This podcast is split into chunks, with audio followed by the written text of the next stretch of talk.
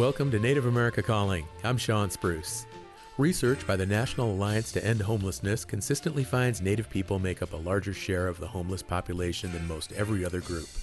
Some cities are working to improve those numbers. In Denver, local nonprofits are set to build the city's first affordable housing complex complete with a health center and a design that respects culture. Seattle and Portland also have new Native centered affordable complexes. We'll hear more about Native specific affordable housing solutions right after the news.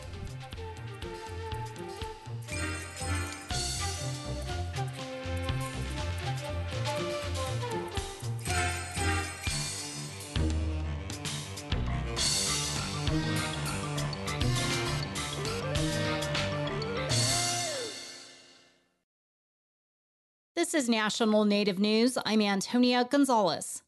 Schools are coming to an end across the U.S., and graduating Native high school students who want to wear regalia at their ceremonies, in many cases, are not allowed to. In California, a law protects the right to wear tribal regalia at graduation. Christina Onnested reports. California's first Native American lawmaker, Democrat James Ramos, is reminding the near 1,000 school districts and 9,000 schools across the state to respect Native students' rights to wear tribal regalia at their graduation ceremonies. We urge local school administrators to know the law and respect the rights of our Native American students and to celebrate with them and to honor them in allowing them to move forward with their constitutional right to wear tribal regalia. His statement comes after former chair of the Concow Valley Band of Maidu Indians, Jessica Lopez, said she had to argue with school district officials about her son's right to wear regalia at his graduation.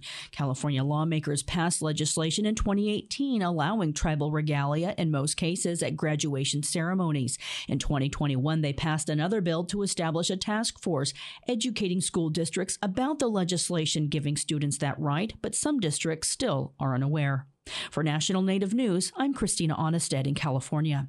A Cochiti Pueblo artist opened a new exhibit in Colorado called Virgil Ortiz Revolt 1680 2180 Runners and Gliders. It looks at the Pueblo Revolt of 1680 in a futuristic light. Emma Vanden Einde of the Mountain West News Bureau shows how it's making an impact on visitors. The exhibit opened to the public this month. Jeremy Morton with History Colorado says this is unlike anything the museum's done before, pushing the boundaries of how history can be taught. Someone who's maybe not a history person, maybe not a history buff, is able to look at this exhibit and create this association of, wow, th- I, I didn't realize history could be told in this cool way. It's left an impact on some visitors like Ader Toon, a college history professor in Denver. He's Yucatec Maya, and he says he struggles to remind himself that his people are still here. I think this exhibition brings this idea that we are not just here, but also we are modern. We, we are part of the future as well. Kat Lovato, who's part Jicarilla Apache, also came to see the exhibit. She came dressed to the event in traditional clothing. Everything that Virgil does is, that has an emphasis on the indigenous population and the wars and everything, it matters to us. She hopes exhibits like these educate people about indigenous history. People like Emmeline Shirotis, her eight year old granddaughter. I love learning about our family's history, and people need to know. Virgil Ortiz, the lead artist on the exhibit, agrees. Every time the people talk about indigenous people, it's like in the past, right? So I just want them to acknowledge and know that we're still here, living, thriving, creating. He hopes that other indigenous communities can join him in his mission to highlight their prevalence in Colorado and throughout the region. I really want them to come speak up and tell their history, all of their ancestors, and be acknowledged of that we're all still here together. Virgil Ortiz Revolt, 1680 2180 Runners and Gliders, will be on display at History Colorado until the end of next May. For National Native News, I'm Emma Vanden Einde. Suzan Shown Harjo was one of five people to receive an honorary degree from Princeton University Tuesday during its 2023 commencement ceremony. The advocate, poet, and president of the Morningstar Institute was honored for her lifelong work advocating for Native rights. I'm Antonia Gonzalez.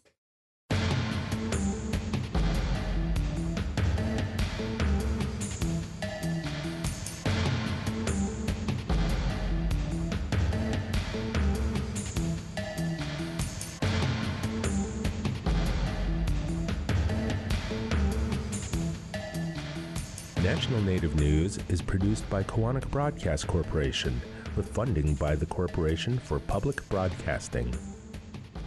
Support by AARP. AARP creates and connects people to unique tools and programs, helps conserve personal resources, and tackles issues that matter most to individuals, families, and communities. More at aarp.org.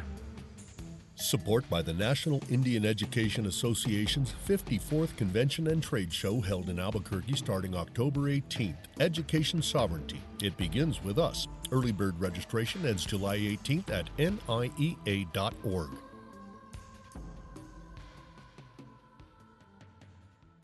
Native Voice One, the Native American Radio Network.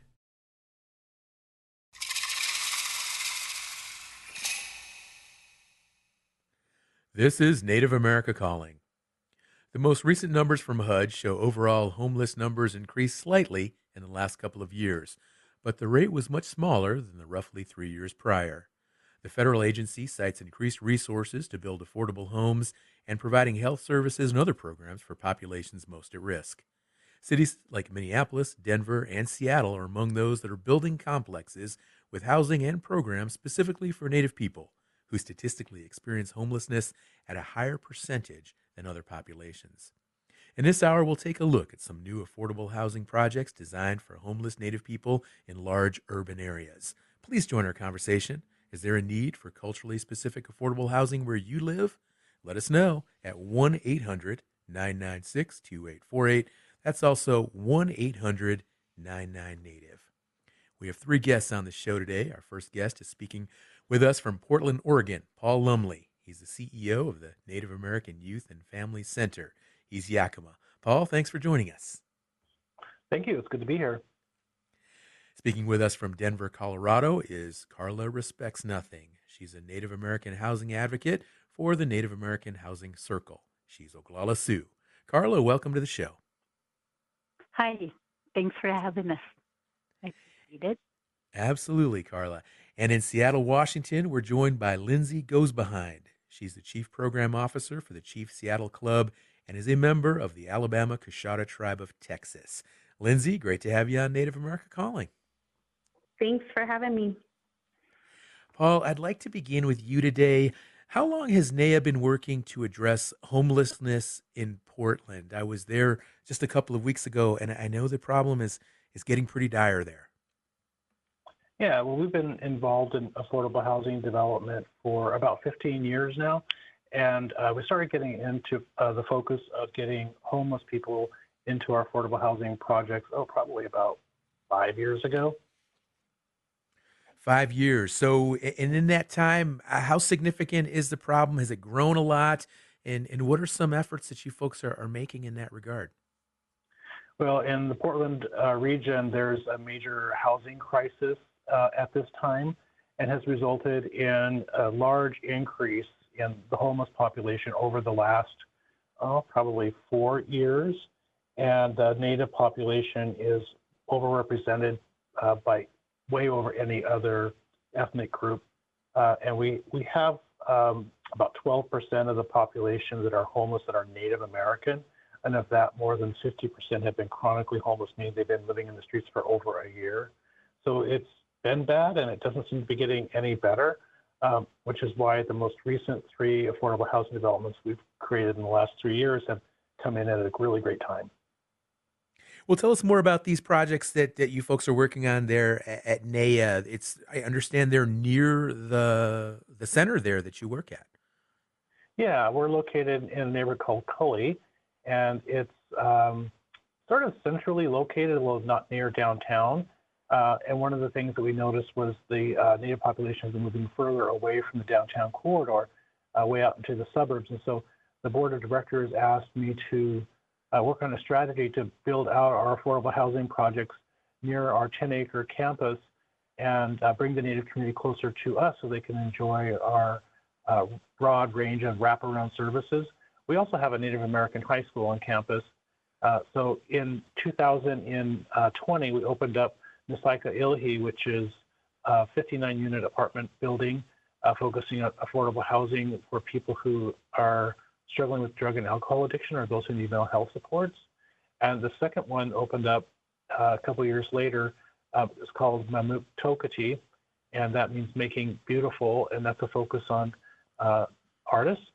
Uh, both of those properties have a very unique partnership with the Siletz tribe, where they use some of their federal funding, the Indian Housing Block Grant, for um, uh, investing in the property. And in exchange, they were able to extend the um, the waiver to the Fair Housing Act for Native preference. And so, about a third of each of those uh, apartment buildings um, are now set aside for Native preference, with the Siletz tribe getting first preference, and that lasts for 25 years. So it's a, a small investment for them, but a large impact, not only to their tribal membership, but also to the Native community because we were able to market both properties and have a very high rate of Native residents in both of them, over 90%. Um, and the third property is called Hayu Tilixum. Uh, that one is, um, I mean, uh, it means uh, many nations, and that's a focus on permanent supportive housing, which is getting natives off the streets and into housing. That one opened in December of last year. Together, it's 165 units, uh, all in the Cully area, pretty close to our campus. So we're very happy with that. This all sounds really promising. Three separate complexes, apartments, 165 units. And what's been the response so far, Paul? Do do Portland's native residents appreciate these affordable housing options that you folks have facilitated? I think so. Uh, one of the things that we uh, really made a big focus on was making sure these these buildings look and feel Native American. That you'll find art on the outside and throughout the whole building. And we really wanted these families and individuals who are coming off the streets to feel like this was a place they could call home, that it looked and felt Native American, and that they were loved, and that they were special, and that when they walked in, they had a beautiful environment uh, to be proud of. And also, we wanted to uh, really give a gift to the community of these beautiful buildings, and also to the city. We want the city to be proud of us as well. Um, you know, just about every day when I drive throughout the neighborhood, I see Native Americans up and down the street I, I think it's fantastic to see the community coming so close to our campus. And uh, it was about maybe a month ago, I met a gentleman here uh, in our building who was uh, first time to NAYA and uh, was enjoying some of our free meal. And I started to talk to him. He said he'd never been here before, but he just moved into Hayu Tilixum. And after giving him a tour, he revealed that he was living in a car with his daughter and uh, had been doing that for several months, and that we had essentially rescued him, and she got her into school, and he has found work. And um, when he was telling his story, he just broke down and cried on my shoulder.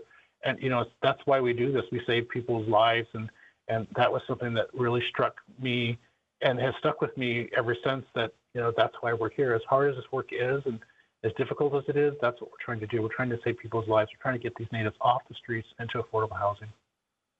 And these 165 units, are, are you satisfied with that number now? Are you looking to, to develop more units and provide more options for people going forward? Yeah.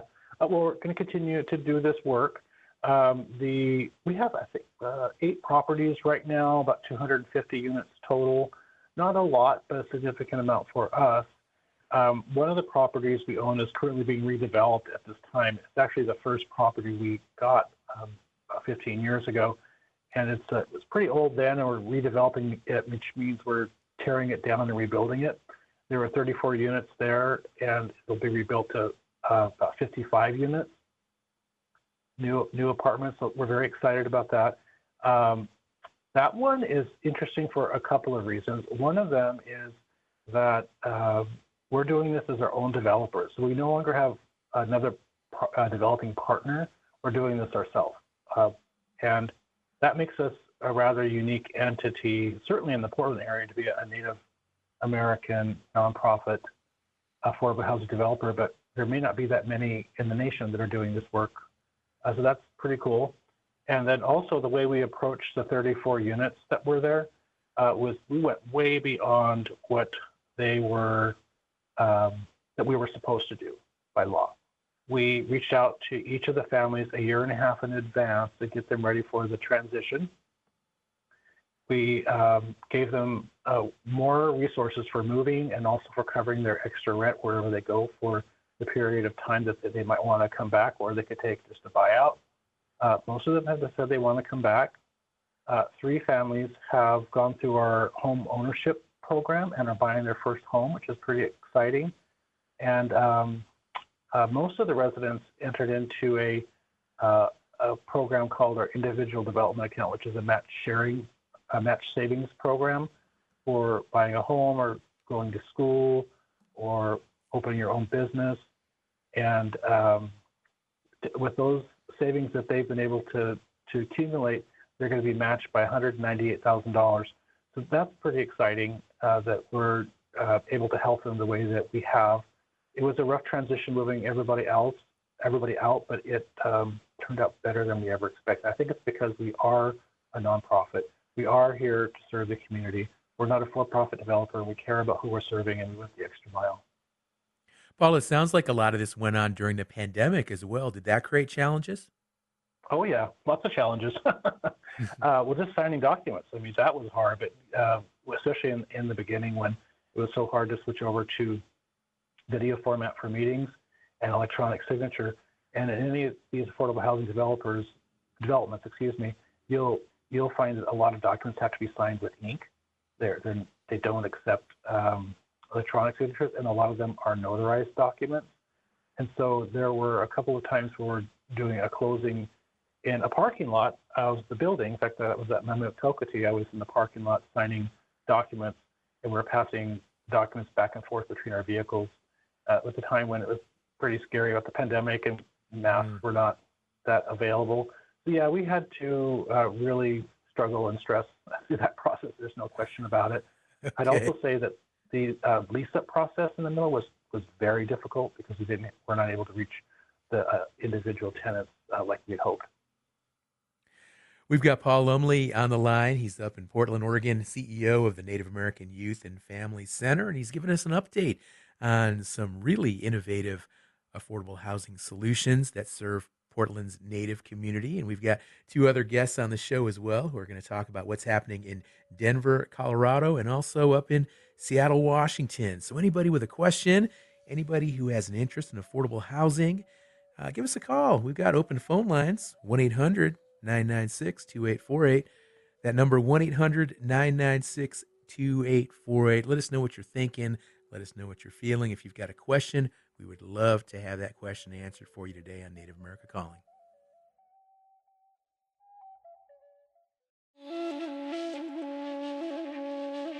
Authorities in Arizona are still sorting out the implications of a massive fraud that targeted Native residents.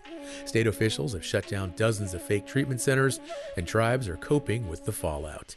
We'll get an update on the next Native America Calling.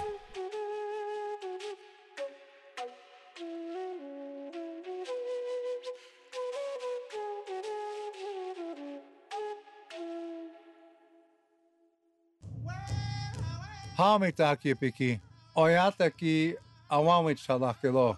Chanis ea oit ea yo. Wia wicho un. Woi hanke. Wo okie yukrelo. Isam wasolea chehanta. Liliayo go.cms.gov slash wien woikigini oapi el. Le wot haniki Medicare na Medicaid o tietan hiapelo. Ho, hetchetuelo. You're listening to Native America Calling. I'm Sean Spruce. We're focusing on affordable housing today. How important are housing programs to your urban Native community? Give us a call, join our conversation. 1 800 996 2848. That's also 1 800 99 Native. We're talking housing today, urban natives. If you're on the, listening to the show today, we'd sure like to hear from you. Let us know your perspective, your thoughts on what it's like living in the city and uh, having to pay for rent, having to cover housing, whatever those costs might be. Let us know what some of those issues you face are. We've got Paul Lumley on the line. He's up in Portland. And Paul, before breaking, we are sharing these really exciting programs that uh, NAYA has instituted, uh, affordable housing developments, as well as support services like individual development accounts, down payment assistance. And I want to ask you also, Paul, because you made it a point to mention how important it was to have Native American uh, perspectives included in the whole design process. And were you folks able to work with Native American architects and other engineers in the construction of these units?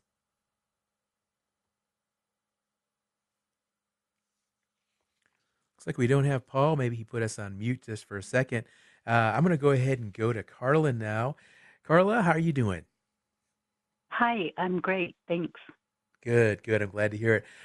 Carla, I want to ask you because I know you are up in Denver, Colorado, how big is the need for affordable housing for Denver's Native American population right now? Um, the need is really, you know, it, it, it's been years. There's never really been any type of um, Native supportive housing here um, in the Front Range.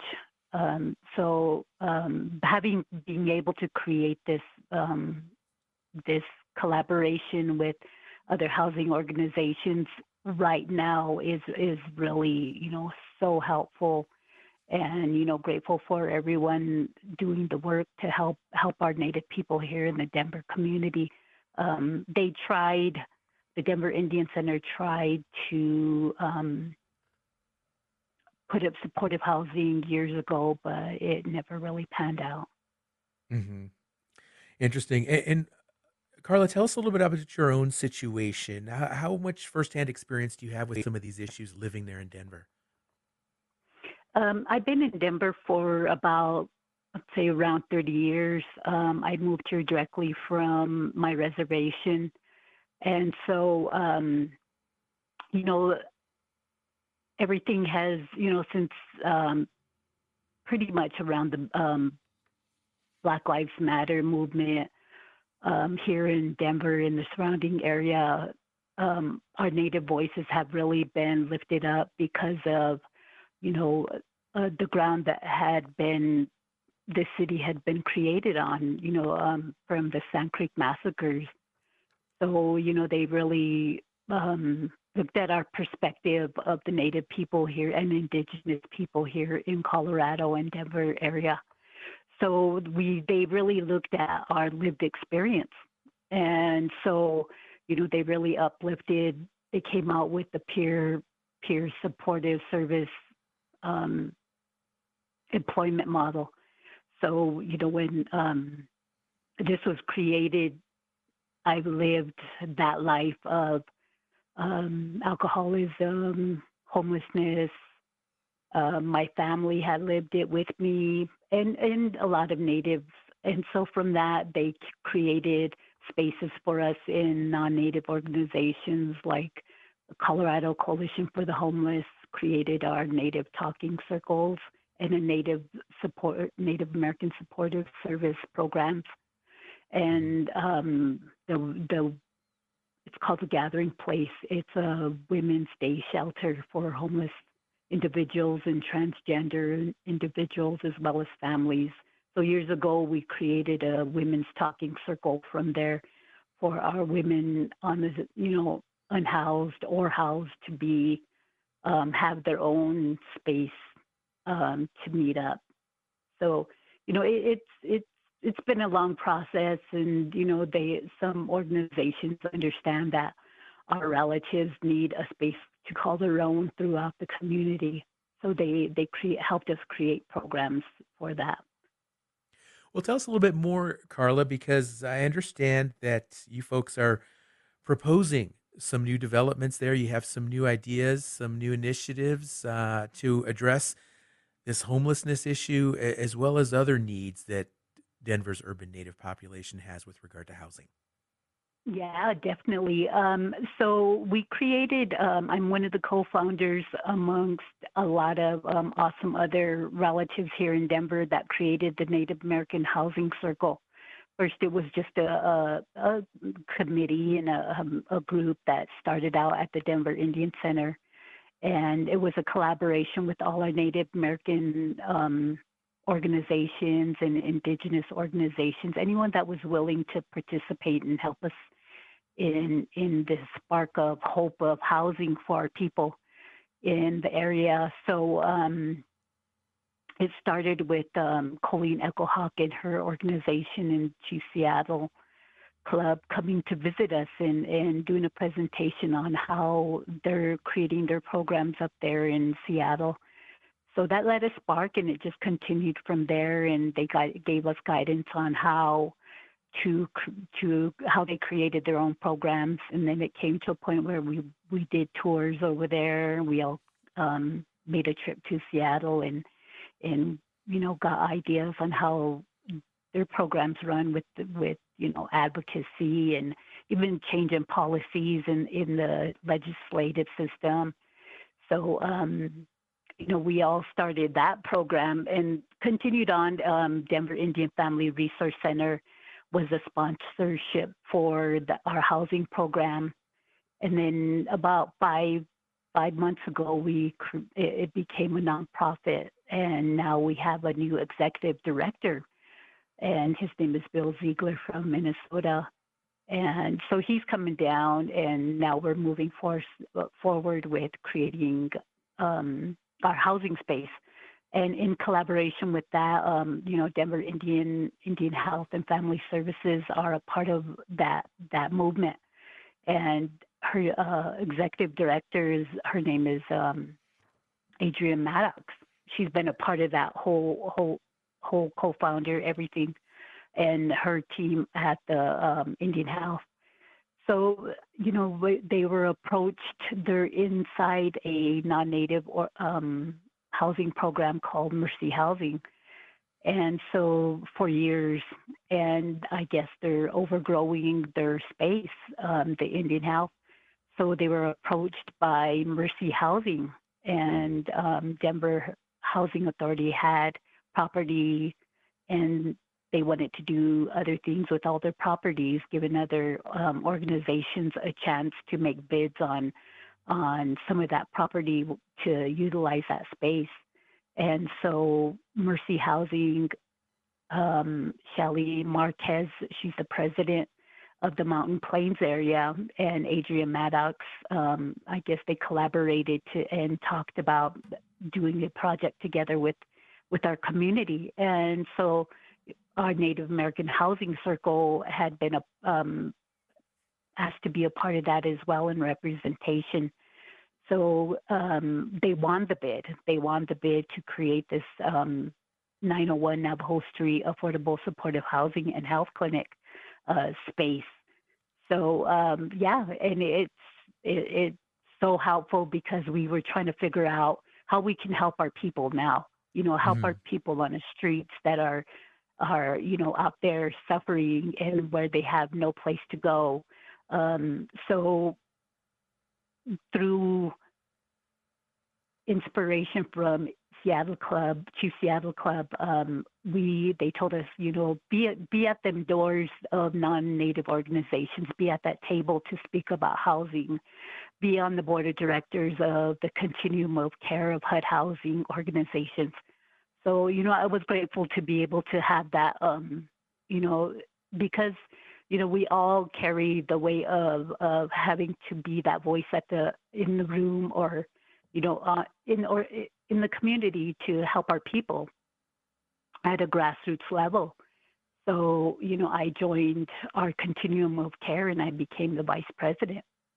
Okay. And so, and Carla, oh, this sounds really, really exciting. I just want to go back to, to the housing there. And so, about how many units are you folks looking to build and, and who will be eligible? Tell us a little bit more about what the what it's going to look like when this project is is actually completed. Yeah, so the the site is over um, over downtown Denver. Um, it's going to become 187 total uh, housing units um, 94 supportive housing units at 30%, um, uh, 30% area median income, and then 93 affordable housing units for 40 to 60% AMI, focusing on the Native American housing households. Um, the health clinic is going to be 19,000 square footage um, on the first floor, and that's going to be fully operated by the Denver Indian Health and Family Services.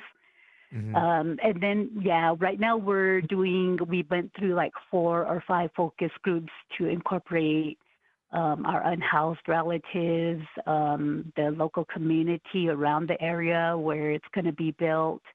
Um, it's going to be full up to a four bedroom units.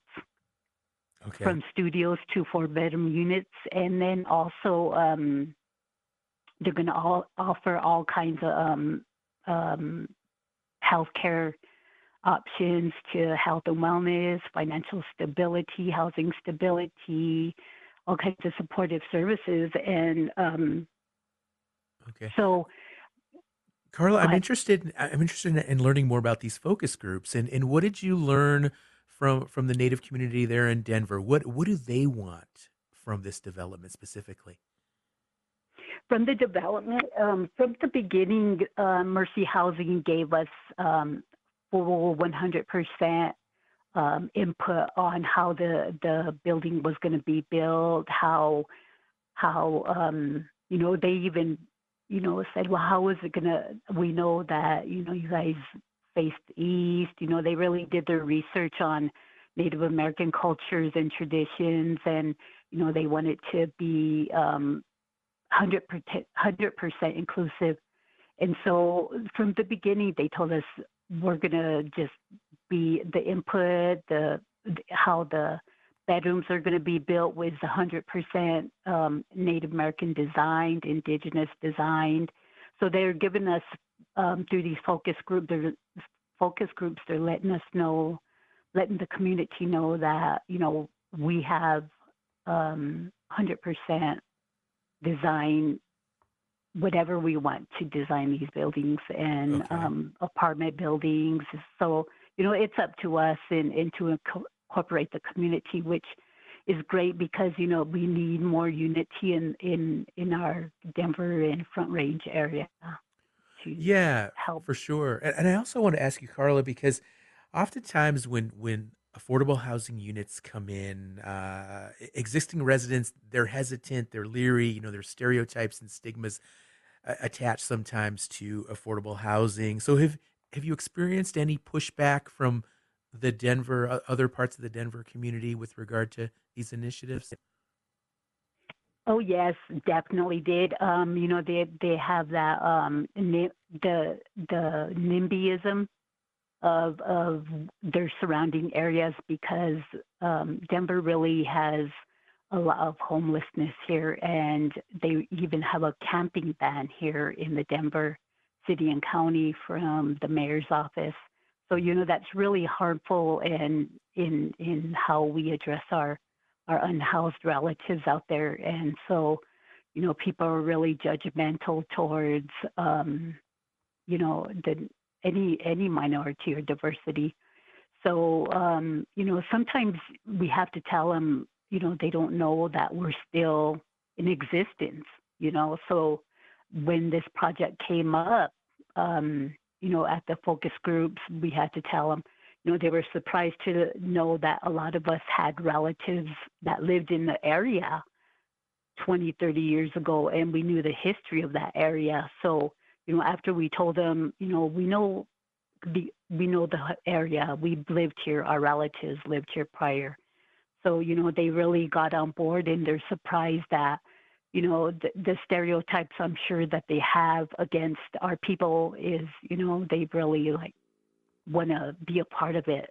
They want to join and they're happy to, you know, in one of the groups, they were happy to give us input on how to create um, safe roads, you know, mm-hmm. safer roads, safer sidewalks around the area so it's really really really nice to hear that because you know for us we don't you know we don't live in the area and it's surrounded by a lot of old old um, homes that that area where we're at it's it hasn't been gentrified um, like 100% gentrification because in downtown Denver area it, it gentrification just overran the whole area. Yeah, yeah, yeah. I've been there before. I've seen that firsthand. Carla, thank you for these insights. I want to pivot back to Paul now. And Paul, I want to ask you the same question I asked Carla earlier. There in Portland at NAYA, have you folks experienced any pushback for some of these new developments that you've put on the ground there? Not really. Um, we had a, one of the properties had a really large old fir tree and um, that was the only complaint we really heard. They just wanted to make sure that when the tree came down, that it was put to good use, which we did, and the building actually made furniture out of it. Uh, one of our properties had a neighbor that blocked their sunlight, and so we heard some complaints there. But it turned out that we had some really common friends. Uh, for example, we both knew and loved Billy Frank Jr. So uh, mm-hmm. things got smoothed over there. Um, but no, I think uh, people saw what we were building in the neighborhood and saw that these were not just big monoliths, but these were gifts to the community, and, and we were actually welcomed. Now, you mentioned earlier, Paul, the, the Siletz tribe has helped uh, NAYA with this project. What about the city of Portland? Have they been involved as well? Yeah, uh, we've had a broad range of funders. Some of the, um, there's a Portland housing bond that passed by the voters, and so we received some of their funding for some of these properties. Um, of course, we have to go through their uh, permitting process, and the elected leaders at the city of Portland have just been fantastic to work with, just as well the uh, leadership at Multnomah County and the and the whole state of Oregon, which offered a, a, vast range of funding between the three of them. So I think that government um, partnership was key to this, and they all stepped up, and I felt pretty good about it actually. We've got affordable housing advocates on the show today, and they're uh, giving us an update there from parts of Native communities, uh, urban Native communities, Denver, Portland, and uh, next we're going to talk with Lindsay Goes Behind, who's up in Seattle, Washington, who will give us uh, an overview of a really, really exciting development there. So please stay with us. We're going to have to take a short break, but uh, our phone lines are open. If anybody has a question, if you have any insights at all with regard to affordable housing and what the needs are for urban Native people, give us a call. That number, 1 800 996 2848. 1 800 99 Native. That'll work as well. Or maybe you want to post, uh, post on our social media. We've got Facebook, we've got Instagram. Feel free to do that as well. So we'll be back right after this break. This Father's Day, you can give your dad a truly unique gift from SweetGrassTradingCo.com, a Ho Chunk Inc. company where you can choose from a variety of food, beauty, and wellness items from tribes across Turtle Island. Ho Chunk Inc. supports this show.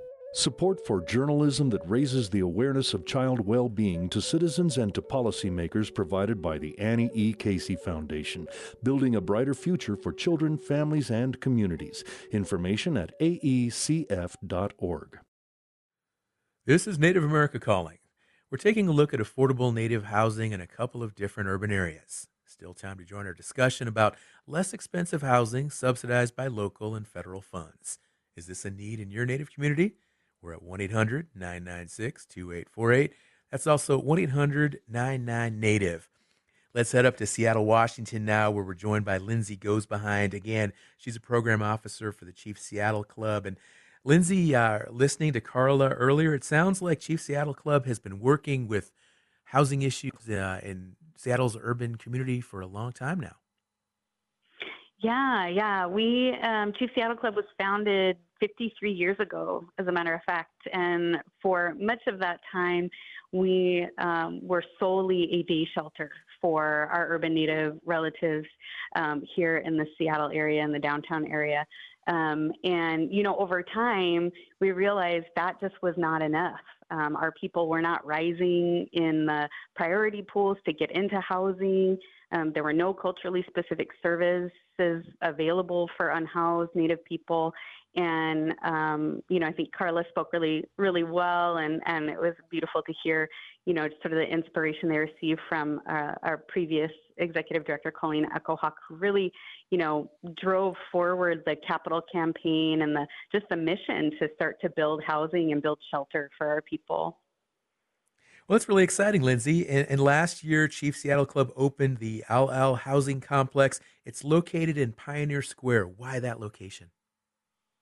So our our day shelter has been located here in Pioneer Square, like I said, uh, since 1970, and uh, so what, what the desire was to really see a Chief Seattle Club block, um, and that's what we've almost achieved. We almost have every building now, um, either within our ownership or or we're participating in some way of the running of it um, of this this block in Pioneer Square.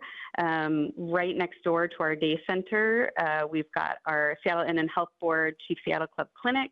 We have our All All Cafe, which serves uh, native foods. And then we have our all, all housing building. And around the corner, we have a new housing project we just opened in January called Salmonberry Lofts as well. And Al Housing, is it all full now? It is. Yep, yep. It is fully leased up, um, and it's about 95% native. So a huge win for our community. 95% native. And who exactly is eligible to live there? So um, all, all is kind of an interesting mix uh, because it was our first project. It was a low income tax credit project. So there are a lot of requirements that go along with that. It's a mix of 30% adjusted median income and 50% adjusted median income units. Um, we had some, we have some units specifically for our veterans um, and for folks that have been diagnosed with um, a variety of different types of uh, medical conditions, disabilities, and that. Um, it's 80 units altogether. Uh, single uh, and couples um, are allowed as well. So we have about, um, in those 80 units, about 90 residents.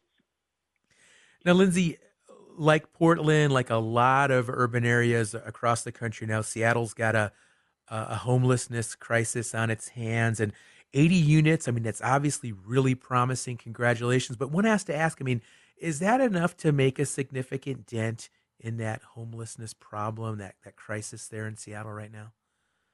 Oh no, not not by far, not by a long stretch, um, and that's why we've really moved rapidly in this last year. So we opened in January our Salmonberry Lofts permanent supportive housing, like I said, around the corner from All All and the, the day shelter. That has 76 units in it.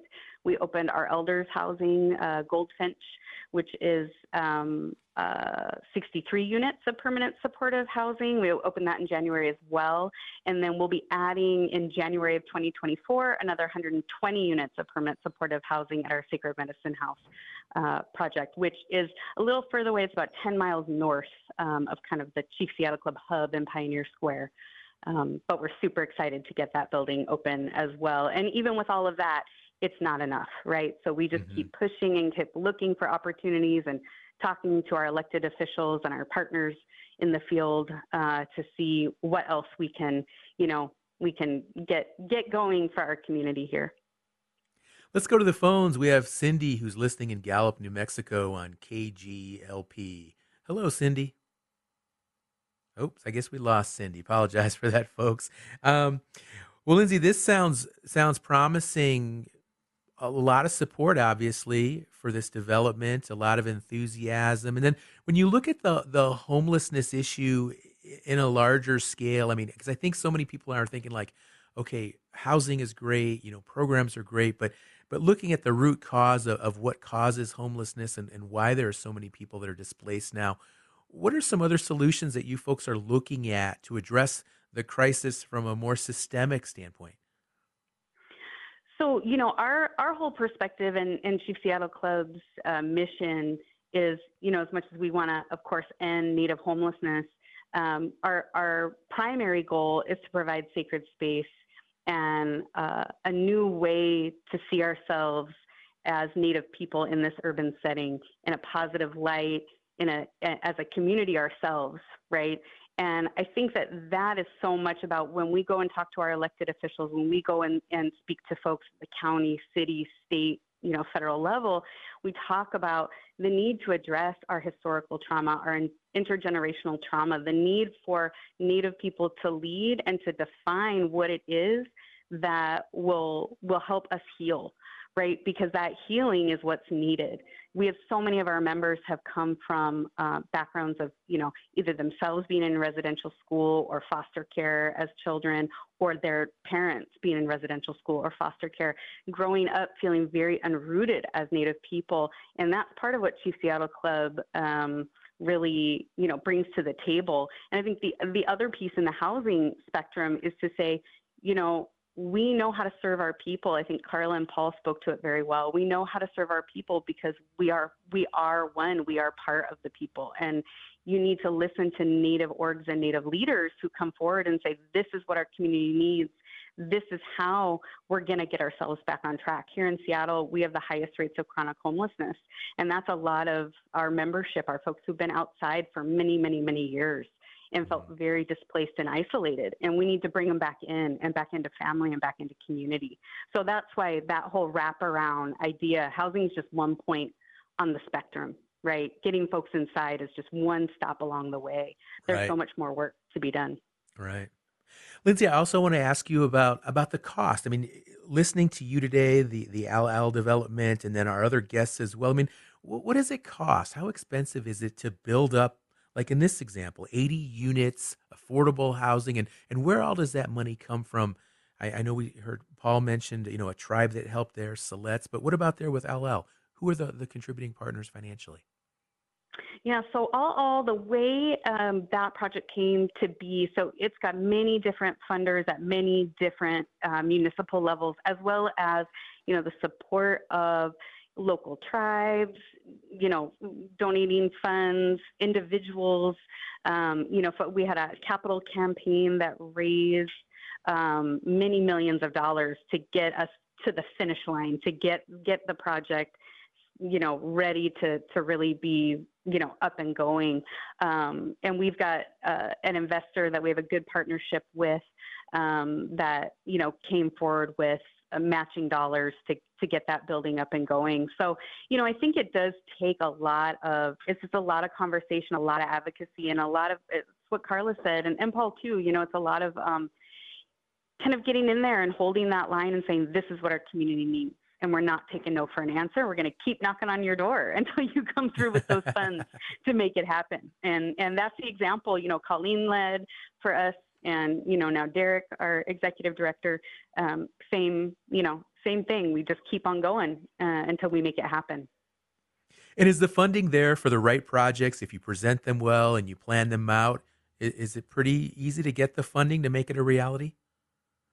I think the climate here in Seattle, I mean, unfortunately, right, because we do have such a crisis, um, housing is something that everyone wants to invest in uh, because everyone now is really seeing the need. This was sort of a hidden problem to a lot of folks up until about 10 years ago.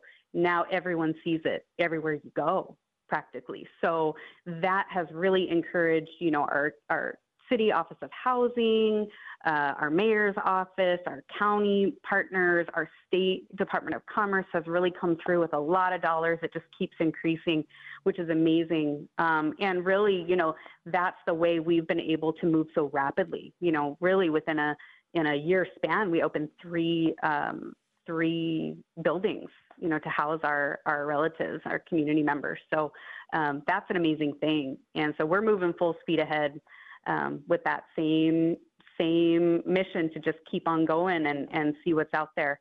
Um, and we've got uh, another on deck, another 300 units of family housing is going to come online probably in 2026. So yeah, we've got a lot of great plans for the future to just keep building. It sure sounds like it. And what we've also learned today is that a lot of urban native housing programs and organizations are looking to you folks up there in Seattle at, Chief Seattle Club for solutions, for ideas, for innovation. So, how are you able to share all of these insights, all, everything you've learned with, with tribal and, and urban native programs across the country? Well, we love visitors. Um, we've done uh, some exchanges with NAYA. NAYA staff have come up here. We've gone down there to visit. We actually just had a group out from Minneapolis last week who's getting into housing themselves. And we're always happy to have any kind of conversation. You know, we want to see uh, the kind of su- success that we've been able to have. We want to see that across Indian country. Um, I was at a, a tribal state summit last week um, that was addressing the opioid fentanyl crisis that we're experiencing here in Washington State in particular. And that was something that was really interesting to hear tribes kind of hear what we're working on in the urban setting and saying that's what we need.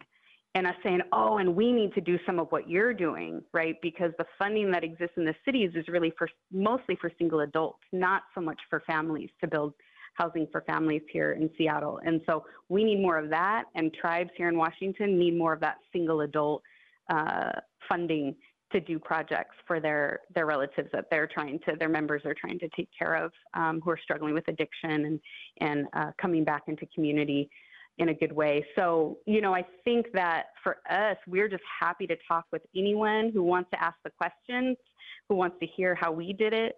Um, share what we've learned, what our missteps have been, you know, and and how we're moving forward. And always in those conversations, we learn something too, right? So mm-hmm. that's the beauty of it. Um, getting to getting to share and, and getting to develop our own thinking as we hear from other leaders and, and other communities about what they're doing and what they're experiencing. Lindsay, I'm happy that you mentioned that that you folks learned too, and I want to ask you now because you've you've had these really successful projects, and what are you learning now from the Seattle urban native community? What just from you know just for example from the time that LL House was built, the, the development. What have you learned from these folks in terms of where you need to go next and how you need to approach these next 300 units to make them as impactful as possible? I think one of the biggest learnings that we have had is um, how important it is to really design our own services, right? Every one of our of our buildings has mental health support, has SUD support, uh, sorry, substance use disorder support, um, you know, has case management available to help folks with all kinds of, you know, things that they're they're facing, the the wishes that they have for their lives, where they want to go. Um, and what we're what we're seeing is, you know, and, and we know this is Native people, right? We need to we need to come to these different issues we're struggling with from a cultural perspective, from a traditional perspective, um, because that you know, really addressing us as whole people, not just looking at the mental health, not just looking at the substance use, but looking at the physical health, looking at the emotional health, looking at the spiritual health, right? Remembering we're spiritual people. Even if we felt disconnected from that, that's a huge part of who we are. Remembering that we're attached to the land, even if we're displaced from our homelands, right? Land is important, being a part of that. So that's one of the things that we try to really build in is lots of different activities going out into nature, going out to visit our, our local nations and participate. We just did a camas dig with our members and, and some of our elders up in the Goldfinch building uh, last week with our, our um, our friends to the south, Muckleshoot Nation. And, you know, those sort of activities, those sort of ways of coming together and remembering the beauty and the, and the wonderful uh, things that there are about being Native people and being in community together, that's so key. And, and I think, you know, again, it's breaking down that isolation because moving into, you know, a unit, right, where it's just you by yourself, um, it's great to move into housing, but if you don't have a sense of community, that can still feel isolating, right? And so, really, uh, our program managers, our staff work really hard to to really address that piece and that that need that we all have as Native people to, you know, have a sense of belonging and contribution to the community we live in.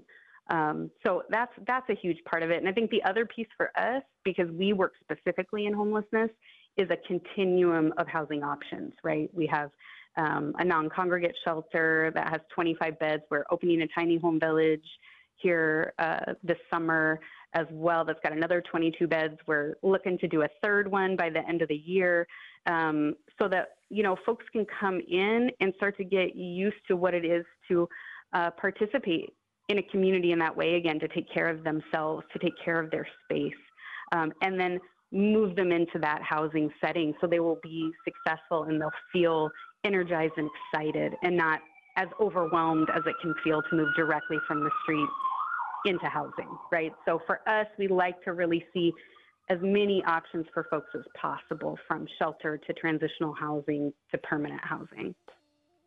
Lindsay, thank you for joining us today. And you really underscored what all of our guests have said as well that this is not just about building housing, it's about building communities. And I really appreciate all of your insights, as well as our, our guests, Carla Respects Nothing and Paul Lumley, for what's been a really timely conversation on affordable housing solutions for urban Native populations.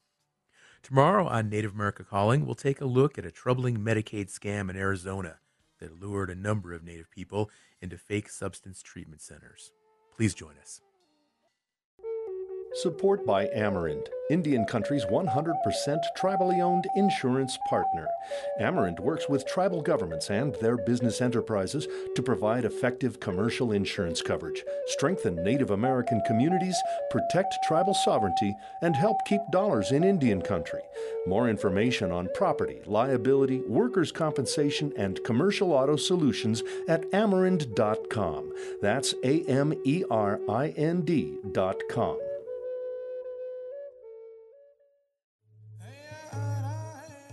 Chaches Petia, Chistin Suit, Luhetia, Nech Anui Chistin Such. Atskent Lu Miriam, Wilsam M, Uhetia Switwild, Wilsami Huish, go.cms.gov slash women's health checklist. Touch tell them to Centers for Medicare and Medicaid Services.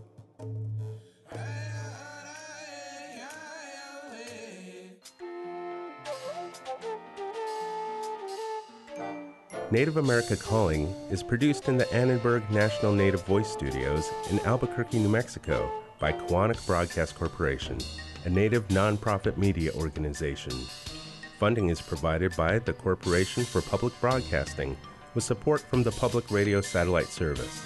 Music is by Brent Michael Davids. Native Voice One, the Native American Radio Network.